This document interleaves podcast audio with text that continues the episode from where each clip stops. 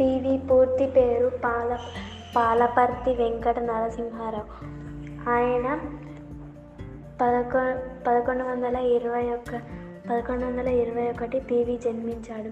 ప రెండు వేల నాలుగులో మరణించాడు. నర్స నర్సంపేట మండలంలోని లక్నేపల్లి గ్రామంలోని జన్మించాడు. రుక్మిణమ్మ రంగారావు గారులకు ద దత్తపుత్రుడు.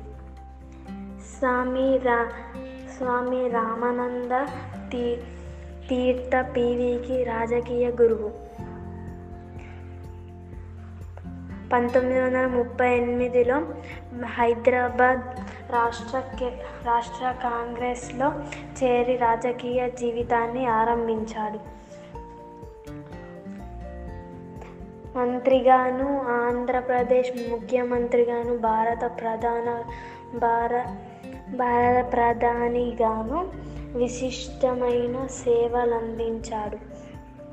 ప- పివి పివి పంతొమ్మిది భాషల్లో మాట్లాడగలిగిన బహుభాషావేత్త. Thank you sir.